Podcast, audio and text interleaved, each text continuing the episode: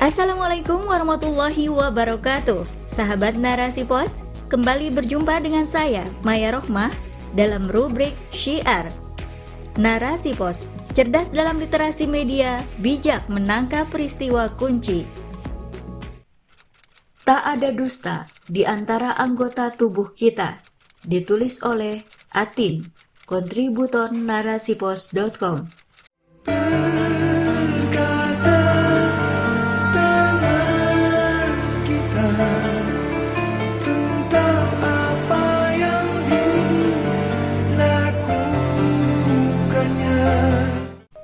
Sahabat, penggalan lirik lagu tadi bukan sekadar kiasan, bukan pula dongeng ataupun cerita rekaan.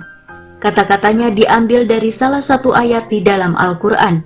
Ayat tersebut bercerita tentang anggota tubuh manusia yang mampu berkata-kata. Sebuah peristiwa dahsyat yang hanya terjadi kelak di hari kiamat. Maka tidak heran bila maknanya begitu dalam merasuk ke dalam relung hati. Hanya saja tidak semua manusia mampu menyadari. Sahabat, manusia adalah makhluk Allah Subhanahu wa Ta'ala yang paling sempurna. Selain diberi panca indera, dia juga dianugerahi akal untuk berpikir. Dengan akal inilah manusia mampu membedakan dan menilai sesuatu. Dia akan bisa memilih dan memilah dengan penuh perhitungan. Dengan begitu, manusia mampu mengambil keputusan pada saat melakukan amal perbuatan. Semua itu tentu tergantung kepada pemahaman yang didapatkan. Sebagai seorang muslim, panca indera beserta akal yang Allah anugerahkan kepada manusia seharusnya digunakan untuk menebar kebaikan. Tentu saja, semuanya disandarkan kepada aturan Islam. Lisannya digunakan untuk mengajak dan mengingatkan saudaranya agar senantiasa tunduk kepada hukum-hukum Allah. Tangannya digunakan untuk menuliskan dan melukiskan betapa indahnya Islam jika diterapkan. Kakinya digunakan untuk melangkah ke majelis-majelis ilmu untuk bekal dalam menjalani kehidupan. Manusia yang mau berpikir dengan akalnya pasti akan berusaha untuk menjalankan seluruh amal perbuatan sesuai dengan perintah Allah dan Rasul-Nya. Namun, ternyata fakta di tengah-tengah masyarakat justru sebaliknya. Lisan, tangan, dan kaki yang dimiliki tak lagi digunakan untuk hal-hal benar.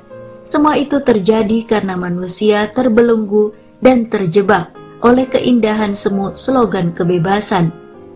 Kebebasan berpendapat dan bertingkah laku menjadi sandaran nyaman yang melenakan. Atas nama kebebasan berbicara, mereka tidak ragu-ragu untuk menghina, merendahkan, dan melecehkan agamanya. Tanpa rasa sesal, mereka juga mengunggahnya di media sosial. Mirisnya, yang melakukan hal itu mengaku beragama Islam yang notabene berpredikat sebagai seorang muslim. Sayang, apa yang dikatakannya tidak mencerminkan jati dirinya sebagai orang yang beriman. Dari kebebasan berbicara yang tidak mengindahkan aturan Islam, membuat orang-orang tersebut makin berani menunjukkan kebenciannya terhadap Islam beserta simbol, ajaran, dan para penganutnya. Orang-orang ini telah diracuni oleh pemikiran rusak yang dibungkus sedemikian rupa. Pemikiran rusak tersebut seolah-olah berasal dari Islam. Mereka tidak sadar bahwa hal itu merupakan tipu daya. Tanpa merasa berdosa, pemikiran rusak tersebut mereka kampanyekan lewat berbagai acara. Di balik kampanye tersebut, pasti ada tangan-tangan tersembunyi yang diberi ruang dan kesempatan dalam menuangkan ide-ide menyesatkan untuk memengaruhi pola pikir masyarakat. Hal itu dilakukan agar umat mau menerima ide-ide kufur ini tanpa syarat. Ide-ide tersebut dikemas dengan begitu cantik sehingga membuat banyak orang tertarik. Cara yang dilakukan juga begitu manis maka tidak heran bila banyak orang yang terhipnotis. Sahabat, ide-ide kufur yang diembuskan oleh mereka sudah sedemikian parah merasuk ke dalam benak umat muslim. Islam digambarkan sebagai sebuah agama pendatang yang harus beradaptasi dengan budaya lokal. Aturannya yang sempurna dianggap terlalu mengada-ngada. banyak hukum-hukum Islam yang dinilai mengintimidasi. Oleh karena hukum-hukum itu perlu diubah agar tidak melanggar hak asasi. Parahnya lagi, ide-ide tersebut diserukan oleh tokoh-tokoh yang berpengaruh dan paham agama. Ide ataupun pemikiran kufur tersebut tidak lain adalah Islam moderasi.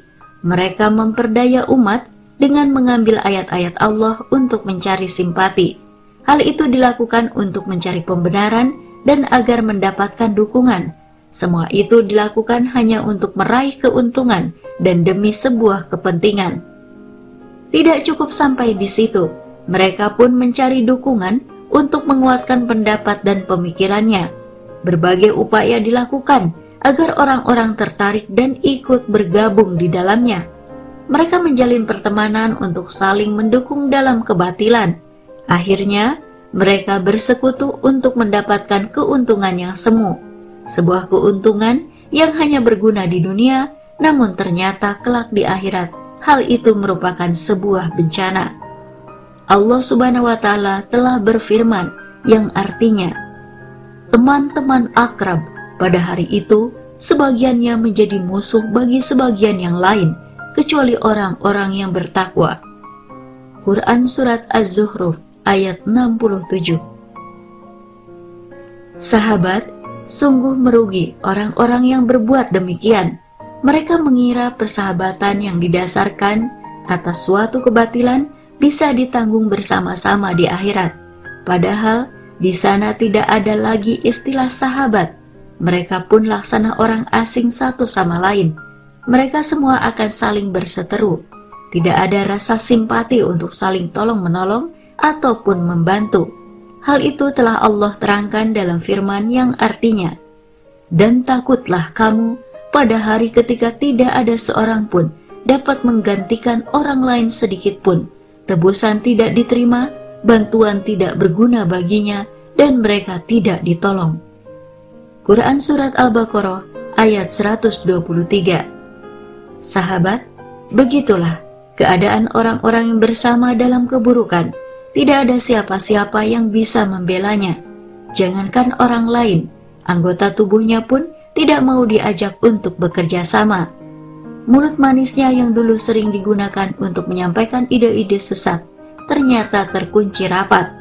Tangan dan kaki yang selalu menuruti kata hati berbalik arah dan menjadi saksi. Hal itu sesuai dengan firman Allah Subhanahu wa taala yang artinya pada hari ini kami tutup mulut mereka, dan berkatalah kepada kami tangan mereka, dan memberi kesaksianlah kaki mereka terhadap apa yang dahulu mereka usahakan. Quran Surat Yasin ayat 65 Sahabat, saling mendukung di dalam kebatilan merupakan kesalahan yang sangat fatal.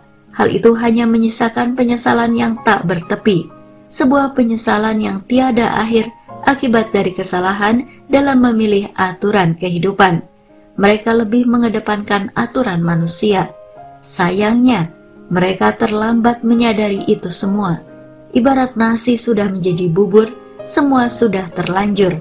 Keinginan untuk memperbaiki diri hanya sebuah angan-angan yang tidak mungkin bisa dilaksanakan.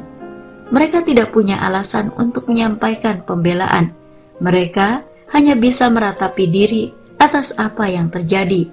Sungguh, mereka menjadi orang-orang yang merugi.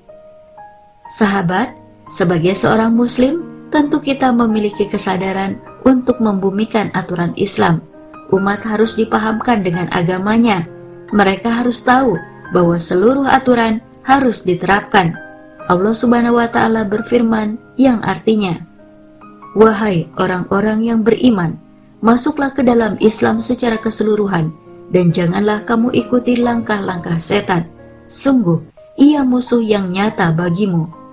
Quran Surat Al-Baqarah ayat 208 Islam dengan aturan yang sempurna tentu tidak mungkin bisa kita pahami bila tidak dikaji. Maka penting bagi kita umat muslim untuk mempelajari Islam agar ilmu yang diperoleh makin mengakar dalam benak para penganutnya. Di samping itu, Ilmu yang dipelajari juga bukan hanya dijadikan pengetahuan belaka.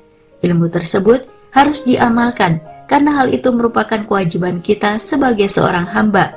Tidak cukup sampai di situ, umat Muslim juga harus menyampaikan pemahaman Islam yang diperolehnya kepada sesamanya. Upaya menyampaikan Islam inilah yang dinamakan dakwah. Dengan aktivitas dakwah, menjadikan lisan, tangan, dan kaki senantiasa menjadi saksi atas apa yang kita lakukan. Lisan digunakan untuk menyerukan kebaikan yang datangnya dari Sang Pencipta yaitu Allah Subhanahu wa taala.